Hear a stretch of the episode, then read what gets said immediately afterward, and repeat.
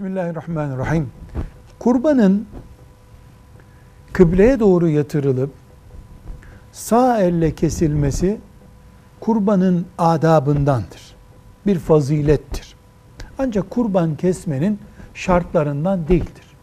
Mesela sol elini kullanan bir Müslüman, sağ eliyle kesme işini yapamayıp sol elini kullanan bir Müslüman, sol elini kullanacağı için hayvanı ters tarafa yatırmış olsa veya hayvanı yatırmakta zorluk çekildiği için kıbleye dönmemiş şekilde hayvanı kesmek zorunda olsak bunun kurban kesmeye bir sakıncası yoktur.